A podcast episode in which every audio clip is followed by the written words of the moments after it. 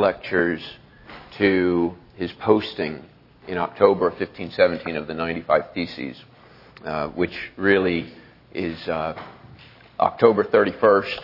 Uh, today in the Protestant Church we call Reformation Day. It was All Saints Eve.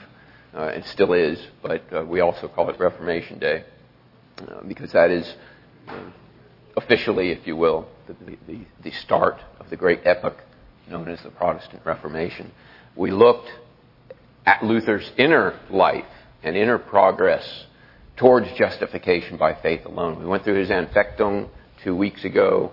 Last week, we saw that that process, as he was coming out of the Psalms into Romans, particularly in the first chapter in the 17th verse, uh, into his paradise, as he called it, in the tower experience. The, the two words, if you remember, that were the crucial words were Justitia Dei, the righteousness of God. Uh, in the gospel, the righteousness of God is revealed from faith to faith, as it is written, the just shall live by faith. That's the great uh, Reformation discovery of Luther. And it wasn't his alone, but he's, he's the principal figure that we tend to look at. Uh, so thunderous, I suppose you could say, was his career. Uh, a movement from the medieval into the modern world really can be marked in, in that lifespan of Martin Luther and in his person, in fact. So we were looking at, doctrinally speaking, when you think of the watchwords of the Reformation, we were looking at uh, his discovery, little by little, of sola fide, and, and within sola fide, in that context, solus Christus. Faith, faith alone justifies, but it is not a faith that is alone. That can't save, but the faith, as he said, that hides itself under the wings of Jesus Christ. So solus uh, Christus uh, necessarily comes with sola fide. Well, this morning, uh, as we're looking at the road to Worms, which occurs in 1521, those years from 1517 to 1521 is a gradual progression, painful progression, uh, of the doctrine of sola scriptura. So we called it the title this morning, Sola Scriptura on the Road to Worms. We're going to see the development of that doctrine. The first two uh, solas were inward, if you will, in the life uh, of the mind and the heart of Luther. And this is more of an outward conviction that he's, he's uh, being impressed with because of the assertions of Catholic authority from the Pope to the councils and so forth. And he's resorting to one and to the other in hopes of finding success for his 95 Theses, and he's not finding it in the church. He expected to find some support from the Pope. He did not. He expected the councils might support him. They did not, uh, historically speaking. And so he, he was thrust onto the ground of sola scriptura, which was not something he would have maintained earlier on. So it's fascinating to watch this progress. That's what we're going to look at this morning. So we're looking at a lot of action a lot of historical narrative that's going to be fairly fast paced, not only because of the nature of and the intensity of that progression, but because we have a lot of ground to cover in a short amount of time. So bear with me if I'm talking a little faster uh, than usual, the whole hour long. Uh, but I think the mood, the, the, the, mood allows for that. So that's what we're looking at. Now, 2 Timothy, we'll open with this, uh, a few verses from the Apostle Paul to uh, his young protege, I suppose, if you will, disciple, Timothy, the young man Timothy. We're looking at 2 Timothy 1, verses 7 through 10, which captures something of the, the, the, the growing boldness and audacity, even if you will, uh, in handling the gospel that we're going to see in the life of Martin Luther this morning. There's an incredible boldness there that, that I don't hesitate to call apostolic. Luther was not an apostolic in the biblical sense. He was not inspired in his words in an infallible way. But there's no question that, that he was appointed uh, divinely so to accomplish the things that did actually take place in those times and that we're still reaping the fruits of today. All right, uh, verse 7, 2 Timothy chapter 1. For God hath not given us the spirit of fear, but of power and of love and of a sound mind. Be not thou therefore ashamed of the testimony of our Lord, nor of me his prisoner, but be thou partaker of the afflictions of the gospel, according to the power of God, who saved us and called us with a holy calling, not according to our works, but according to his own purpose and grace, which was given us in Christ Jesus before the world began, but is now made manifest by the appearing of our Savior Jesus Christ, who hath abolished death and hath brought life and immortality to light through the gospel. Amen. Let's open in prayer.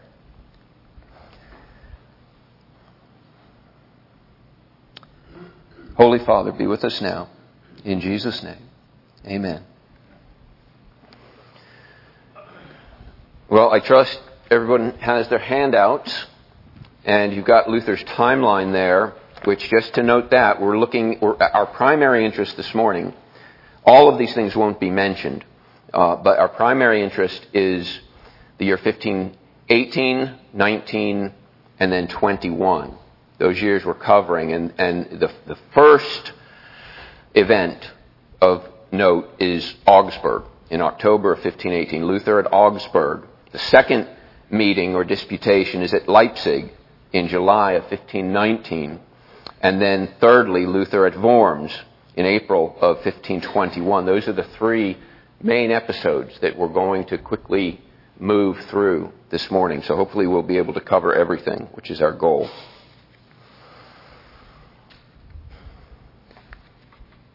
So beginning with October 31st, 1517, uh, Luther posted those theses, and his main concern in those 95 theses is the, the, the Roman Catholic doctrine or sacrament, I should say, of penance. That was his, his main concern. Now, buried within the doctrine or the, the, the, the sacrament of penance is primarily this, this practice of preaching indulgences, selling indulgences, in order to, to relieve souls of the torment and the years that they were destined to spend or who their loved ones were already spending in, in purgatory.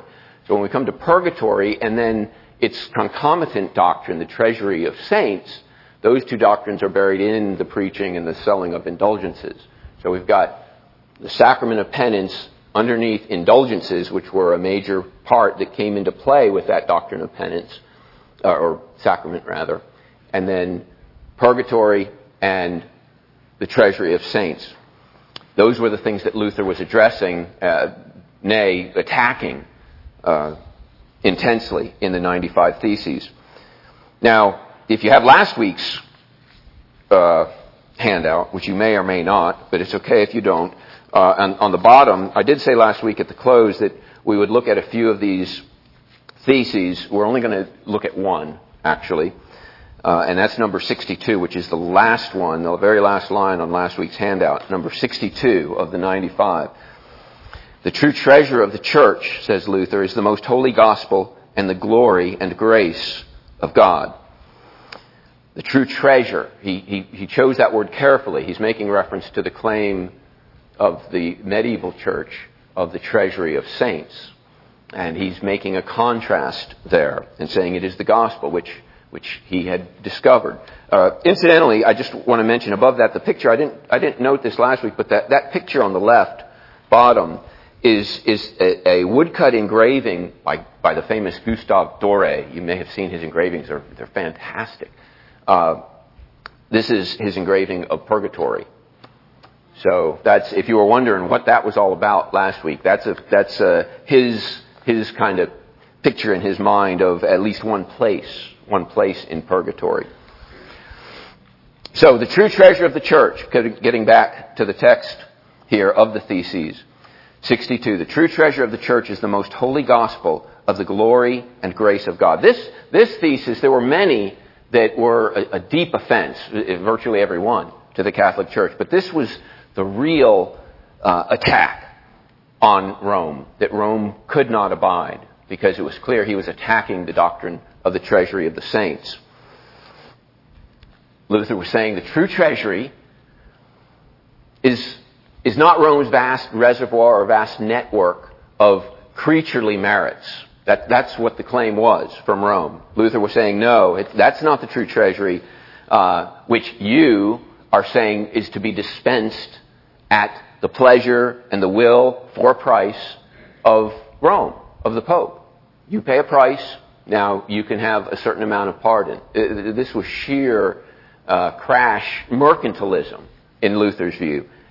Rather, his claim in this number 62, implicit in it, and more plain, explicit in others, was that Christ alone, crucified and exalted, is given freely by the will not of Rome, but the will of God Himself. You, you, you think of the verse of the Apostle Paul in Corinthians. Of God is Christ made unto us wisdom and righteousness and sanctification and redemption. It's a tremendous verse, and that was Luther's emphasis. It is in Christ, it is all of Christ, it is exclusively Christ, Christ Himself. He's the treasure. He is the treasure. Nothing that has anything to do with the creature. All right, so that was the, the 95 Theses. Uh, the storm was about to break uh, in, a very real sense. For five years now, up to uh, the posting of the thesis, he had been in the relative quiet of the classroom, teaching through first uh, Psalms and then Romans, and then he moved into Hebrews and Galatians, which is on your timeline there. You can see when he tackled those books. And these are all readable today. You can, you can, you can find these sources. And it's fascinating reading because you see him, him in the, in the, in the throes, if you will, of fresh and new discoveries of the gospel. There's so much power in it. But now we have the sudden commencement of Luther's career as a reformer. It begins right here and right now. During this time, between the posting of the theses and as we come into the next year, this is when Melanchthon appears. This is when he's been invited to Wittenberg. So this, this storm is brewing, and Melanchthon comes right into it and meets Luther, and Luther him for the first time. And as I said, they form a lifelong friendship, and we'll hear much more of Melanchthon as well as Luther. Luther was summoned to appear pretty, quickly uh, in the next year, in 1518, um, at the end of the year, in August, at Augsburg. This is in Germany. And uh, the reason he was called here in Germany was largely due to uh, the concern of the, the uh, elector of Saxony, Frederick the Wise. He, among with a number of people we're going to mention this morning, you can find in that first week's handout, in that, in that uh, mosaic of all of those pictures. Frederick the Wise of Saxony was very jealous for Luther. Uh, Luther had actually been summoned to Rome by the Pope himself. Uh, that, that was like a death sentence at this point because of what he had written. Frederick said, and this is the beginnings of nationalism in, the, in a political sense, and they blend together with the religious concerns of the Reformation. Uh, Frederick said, no, no, no Italian monarch is going to call one of my citizens out of my state and do what he wants with him. He's my subject. He's my citizen. And uh, so Frederick the Wise immediately began this, this uh, campaign of protection of Luther. And so uh, the way that it worked out was that Luther would indeed be called and have to answer for uh, his, his looming heresy, but it would be in, within the protection of uh, Germany itself. He wouldn't be sent off to Rome. Even still, uh, the fate of John Huss, the heretic who had been burned in 1415, a 100 years earlier, almost exactly, at the Council of Constance, his fate, John Huss's, loomed very large because Luther knew that he was entering that same kind of territory. Uh, nonetheless, he said he was going to go. Nothing was going to stop him, but he said, I clearly saw my grave ready. And then, he, and then he added this, what a disgrace. All I could keep thinking is what a disgrace I'll be to my poor parents. Uh, you know, they raised this man to become a great person and then he ends up being uh, burned in disgrace and ignominy. And uh, so he was thinking of his parents and the shame he would bring on them. But he was resolved, in spite of all of this, to appear. And so he did. In Augsburg on October 12th, uh, before Pope Leo X, he was the Pope at the time, his legate, who was a, a man named uh, Thomas de Vio, he was a cardinal in the Catholic Church. Uh, we, we know him not so much by his official name as much as Cajetan. That's, that's the name that he goes by in history. Well, Cajetan and Luther faced off. It was a fairly private meeting. Uh, the two of them, them across the desk between them, talking about these things. Uh, Cajetan began by citing the, the papal decree by Clement VI back in 1343 um, on the treasury of saints to show that this is, this is given down by the authority of the Pope. So this is not something that you're free to accept or, or deny. You, you don't have that freedom. Here you have a statement, said Cajetan, by the Pope, you must therefore retract.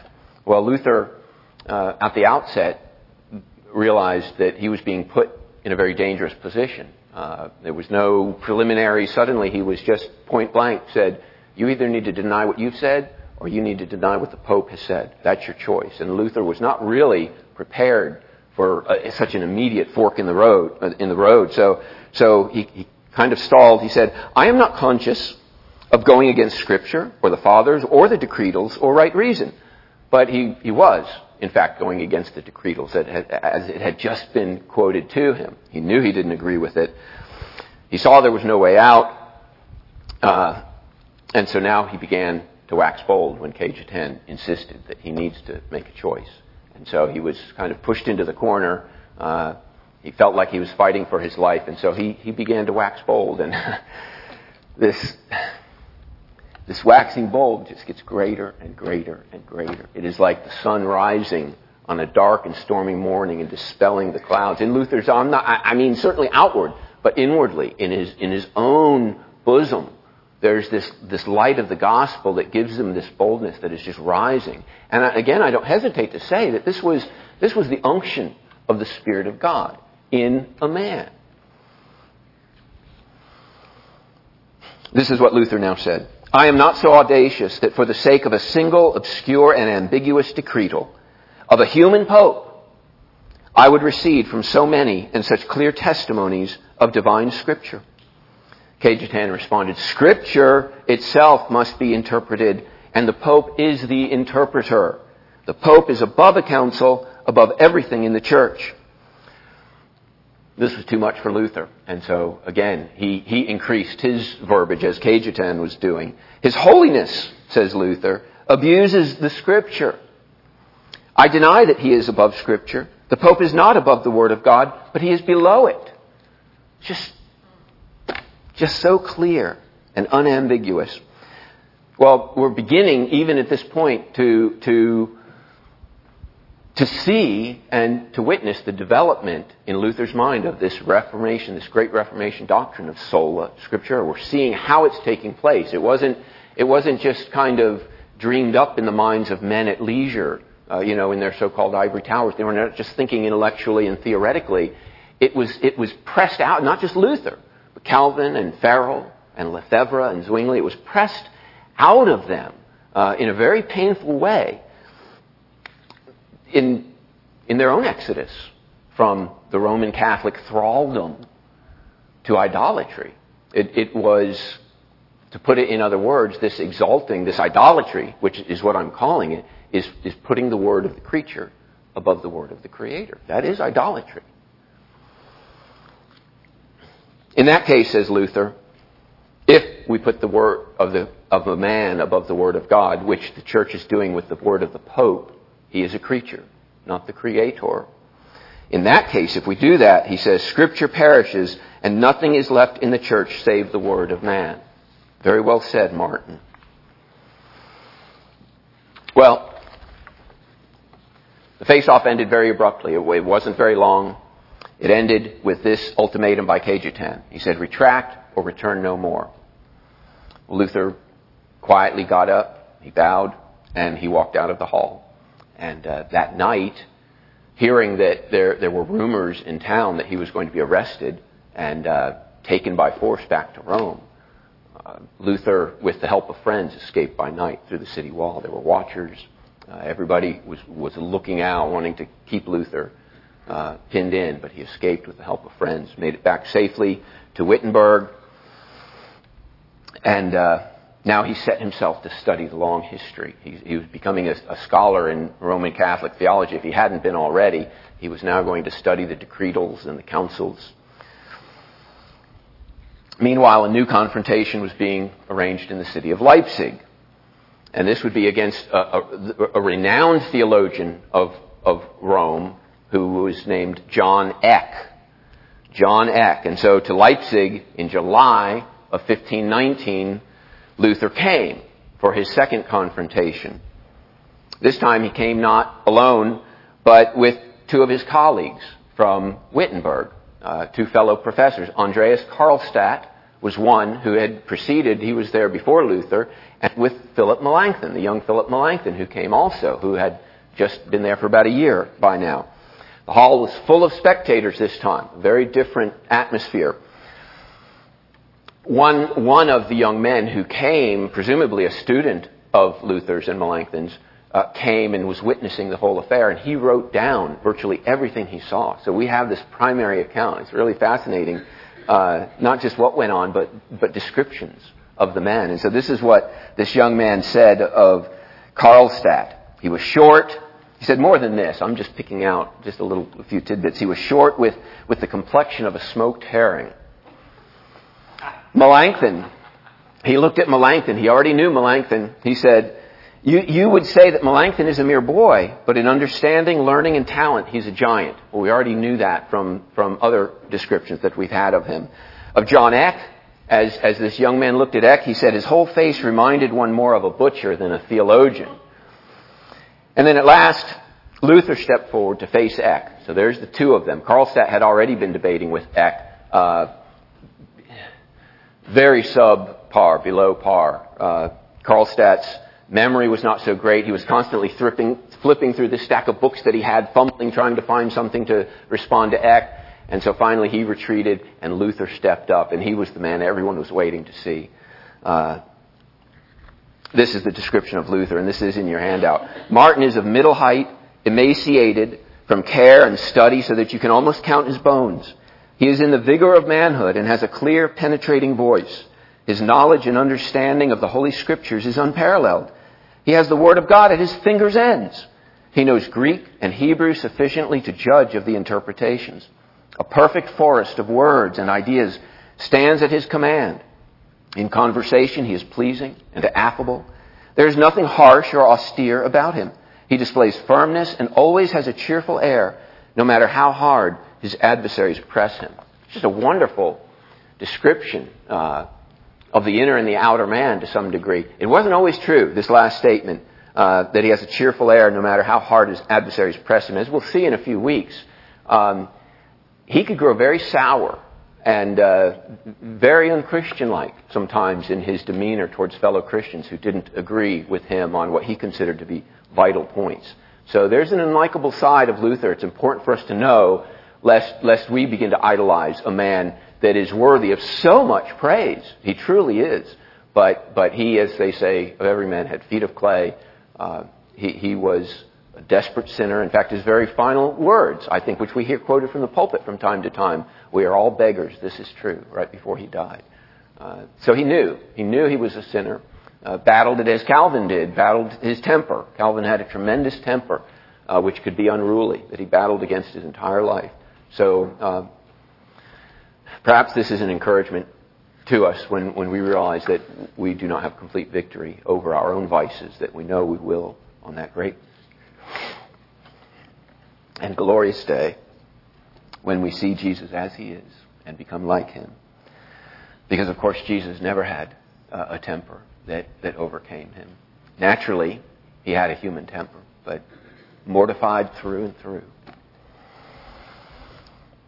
All right, Eck was aware as this disputation began of Luther's vulnerable point as, as he was familiar with the proceedings uh, at Augsburg against Cajetan. And so Eck honed right in on this weak point right away. He said to Luther, there is in the church a primacy. It is a monarchy which ascends step by step up to God. What a monster the church would be if it were without a head. Of course, he's referring to the Pope when he refers to the head of the church. Well, Luther says, uh, when, De- when Dr. Eck says the universal church must have a head, he says, well. And of course, Luther is thinking of Christ, and Eck is thinking of the Pope. Uh, it's interesting how language can be like that, thinking of two things using the same words and the same language. Uh, Eck, Eck responds then, well, then I should like to know who it can be if it is not the Roman pontiff. Luther says, the head of the church militant is Christ himself, not a man. Not only a man, we, we should add, which Luther would have.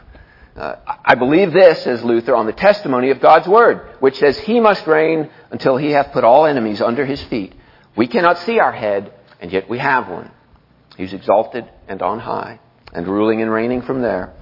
Eck says, he, Eck was beginning to realize at this point that, that uh, in terms of the knowledge of Scripture, he was no match for Luther. Uh, and so he kind of shifted and, and tried to associate Luther with heretics of the past.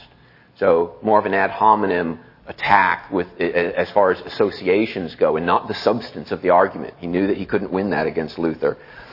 So this is what Eck says next. I see you are following the, the damnable and pestiferous, there's a good word, pestiferous errors of John Wycliffe, who said it is not necessary for salvation to believe that the Roman church is above all others. And besides, you are espousing the pestilent errors of John Huss. Well, there's that name again, John Huss. Well, up to this point, Luther had accepted Rome's verdict on Huss the heretic. He didn't really know too much about Huss yet. He, again, he was on this learning curve that was tremendous. And so he kind of hemmed and hawed over that because he didn't want to be associated with, with Huss. Uh, but as the morning session continued, his mind began turning. He was thinking about Huss. What did Huss actually teach? What did he actually believe? So during the lunch hour, there was a break. He raced over to the university uh, library and uh, he began to study as quickly and rapidly as he could the proceedings of the Council of Constance from 1415. And then in there, Luther's mind was changed about Huss. He realized that I am more or less a Hussite. This is, this is a great and a biblical man. So the assembly reconvened at 2 o'clock, and Luther stepped forward and said this Among the articles of John Huss, I find many which are plainly Christian and evangelical, which the universal church cannot condemn, because they are the truth. Well, a murmur immediately rose in the room, much like a courtroom at this point. There was this, this, this murmur, and it was clear that people, whoa, you know, he's, he's saying something that is it's very dangerous. Uh, Eck, in fact, arose and he shouted at him, You are heretical, erroneous, blasphemous, presumptuous, and seditious. Luther kept on. I assert, said Luther, that a council has sometimes erred and may sometimes err. And he's referring specifically here to the Council of Constance, which was wrong to condemn John Huss. A council cannot make divine right. Councils have contradicted one another. Very sensible thing to say. Well, previously at Augsburg, Luther had denied the authority of the Pope. You, re- you remember that. Now, here at Leipzig, he was denying the authority of councils. So these are the two great authorities in the Catholic Church that could not be contested, and Luther was now repudiating them both. Not that they had no authority, but that in the face of the Word of God, contradicting what Pope or Council said, their authority was null and void. That's the point. The supreme, ultimate authority to which everything must come to be judged is word for word what has come out of God's mouth. This is what Luther says, and, and this interview now is almost ended. A simple layman armed with Scripture is to be believed above a pope and a council. Neither the church nor the pope can establish articles of faith. These must come from Scripture. For the sake of Scripture, we should reject Pope and councils. That could only conclude, Be then to me as a heathen and a publican. So he's condemning him then and there. And with this, the disputation ended. Luther returned to Wittenberg, waiting to see what was going to happen next. He quietly resumed his pastoral and his university, university duties, teaching, preaching, going back to the normal life, but realizing that this, this storm cloud was coming right over his head and was about to break, and he didn't know what to expect. Well, first half of the next year, 1520, all was quiet, relatively speaking, and then suddenly Rome struck in June, summer of the year 1520. The 15th of June, uh, the Pope published the Exsurge Domine, This, is, this was a, a bull of excommunication, straight from the Pope. Uh, exsurge domine is simply the Latin terms for the first two words of what we read in English, arise, Lord, or arise, O Lord, which I'll read here uh, very briefly. Arise, O Lord, this is what the Pope says, judge thy cause.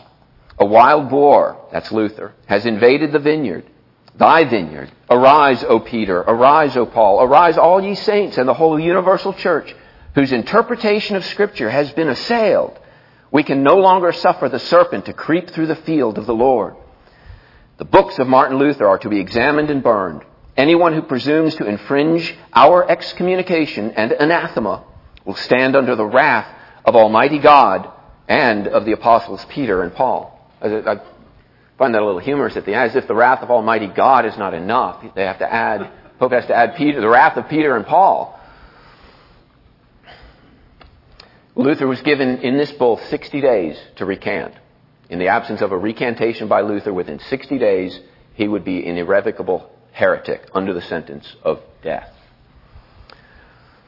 Instead, Luther took up his pen and began to write something like a madman. He began putting out uh, th- actually three treatises, and they're listed in, in order in your handout uh, in rapid succession following this bull. An address to the Christian nobility, the Babylonian captivity of the church, and the freedom of a Christian. Uh, you, can, you can order these today uh, in, in, in, a book called The Three Treatises. These are his three first treatises of this year, and they're, each one of them are very good. The freedom of a Christian, the freedom of a Christian man, I just put a short excerpt on your handout there, which is just a gem. It's, it's so wonderful. We won't take time to read it, but it's there for you to read in your spare time. Well, these books spread like wildfire. They were published, spread like wildfire throughout Europe, Switzerland, France, uh, certainly Germany, uh, rushing like a flood, even into England, across the English Channel, where men like William Tyndale, a young William Tyndale, got a hold of them and began reading them. Tyndale is, is another story altogether, which is intimately related with the story of Luther. And uh, tremendous. Uh, uh Tyndale is just one of the great, great, great men in the whole history of, of the world, without a doubt. Well, precisely 61 days later, so, so he, he's, he's expired by one day. The students and the faculty gathered at Wittenberg. Melanchthon had called them together at the wishes of Luther, and here comes Luther and Melanchthon out to a big bonfire. And Luther takes, and, and I'm sure many of you are aware of this already, he takes the papal bull in his hand and he throws it into the fire. And he says, since they're burning my books, I will burn theirs. you know, you get chills uh, just recounting this in your mind. Well, now, with Wycliffe and with Huss, Martin Luther was a heretic of the church. Irrevocable. To the next imperial diet, Luther was called. This is Worms in April of 1521. Uh, the, new, the new Holy Roman Emperor, Charles V, he was just a youth of 20 years old, pretty close in age to, to Melanchthon. Uh, he granted Luther a safe conduct to come to the city of Worms in April of 1521. Well, everyone had known Huss had been granted a safe conduct, and he never left the city because he was burned right there. And so, again, images of Huss are coming up for Luther and his friends. His friends were more, more worried visibly than Luther was. Luther was just, just, uh, I mean, he was like clad with spiritual armor at this point. He says, this is what Luther says, if Caesar calls me, God calls me. He lives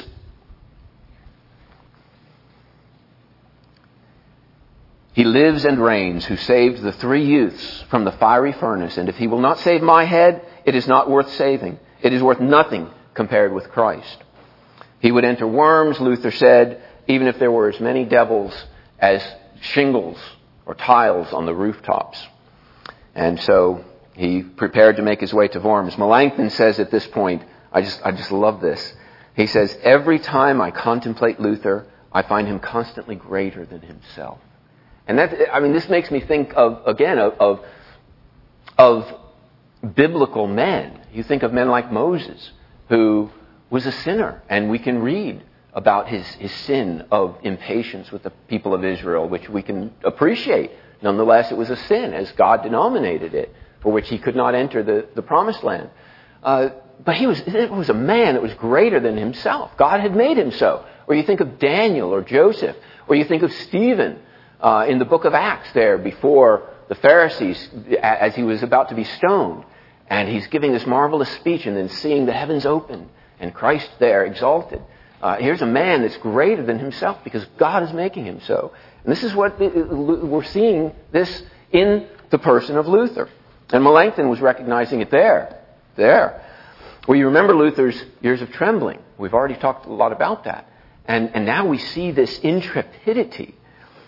Luther, in fact, he says this. Many years later, uh, just very shortly before his death, when he was recounting, he said, back then, he said, in those months and years, I was undaunted. I feared nothing. And then he says this. He didn't credit it to himself. He said, and this is the, the title of, of, of this, I, I think it's the title of this morning. God can indeed render a man intrepid at any time. I, I, that's such a great, great quote. I mean, we, we could put a quote like that up, you know, on the, on our, our doorpost as we walk out, out to go to work every day. Uh, it's, it's just, it's God's work. And, and we can't predict it, but when God does it, He does it. And no man, no man can shut the door that God opens. Well, trembling before God, we see these two things in Luther, and they're not, they're not unrelated. Trembling before God is the root and the spring of intrepidity, of fearlessness before men. It's a biblical principle. Well, this is what he writes to his old mentor, Staupitz, at this point, who was beginning to shrink from the fight. He was concerned that Luther was going too far at this point. He was a peacemaker, uh, which is not wrong to be. Blessed are the peacemakers. But there's a time for peace and there's a time for war. Uh, Staupitz was veering towards peace while Luther was veering towards war. And so this is what Luther writes to Staupitz, who he loved with all his heart. He says, This is not the time to cringe, but to cry aloud when our Lord is damned, reviled, and blasphemed. My father, speaking to Staupitz, my father, the danger is greater than many think. Now applies the word of the gospel. He who confesses me before men, him will I confess in the presence of my Father, quoting the words of Christ. So, crucial moment. On the morning of April 16th, the showdown was about to begin. Luther arrived at the gate of Worms. The historian uh, J.H. Merle d'Aubigné, who wrote just the, the, the best history on the Reformation, very lengthy. This is what d'Aubigné says of Luther right at this time as he's approaching the gates of Worms. He was a prodigy of wisdom to some. To others, he was a monster of iniquity. All the city longed to see him. Even his greatest enemies were struck with the boldness of his manner, the joy and the power of his language, which gave this simple monk an irresistible authority. And again, it was, uh, it, it, it's the authority of God that God is clothing him with at this time. Next day, the 17th, Luther made his appearance in the hall before the emperor, who was there himself, the young 20 year old Charles V. All the gathered German princes uh, were, were gathered there. They're waiting to see. They're full of anticipation. There's electricity in the air. And this really is the historical great moment. On the table, there was a table in the middle of the hall. There were a pile of books on them. They were all books that Luther had written in the previous year. Two questions were asked by the examiner. Are, your, are, these books yours, Martin Luther? And secondly, are you prepared to retract the opinions? Will you retract the opinions that are in them? Well, uh, much like Augsburg, th- th- this, this took him by surprise because immediately he was being forced. He thought he was coming to a debate of some kind or other. That was the impression that he had had. Uh, rather, it was like he was immediately under a criminal trial. And that, that was the intention. But that was what he had not expected. So as for the books, uh, that was easy. Yes, I, he looked at them, inspected them. Yes, these are my books. I have written them all. But as to the second question, will you retract your opinions in them? He, he realized this was like a do or die moment. And, and since he wasn't, he was caught off guard, uh, and he, he retreated a little bit. He wasn't sure what to do, and he began sweating, uh, started becoming nervous. He said, I beg you, give me time to think it over. And so he was given 24 hours, uh, a recess from the court, if you will. Uh, 24 hours, think it over, come back, be prepared to answer. That night, in his room, he prayed this prayer. And the only reason we know it is because in the adjoining room, one of his friends and supporters were there, and his friend could hear him through the wall. This is, this is Luther's prayer in brief. O Almighty,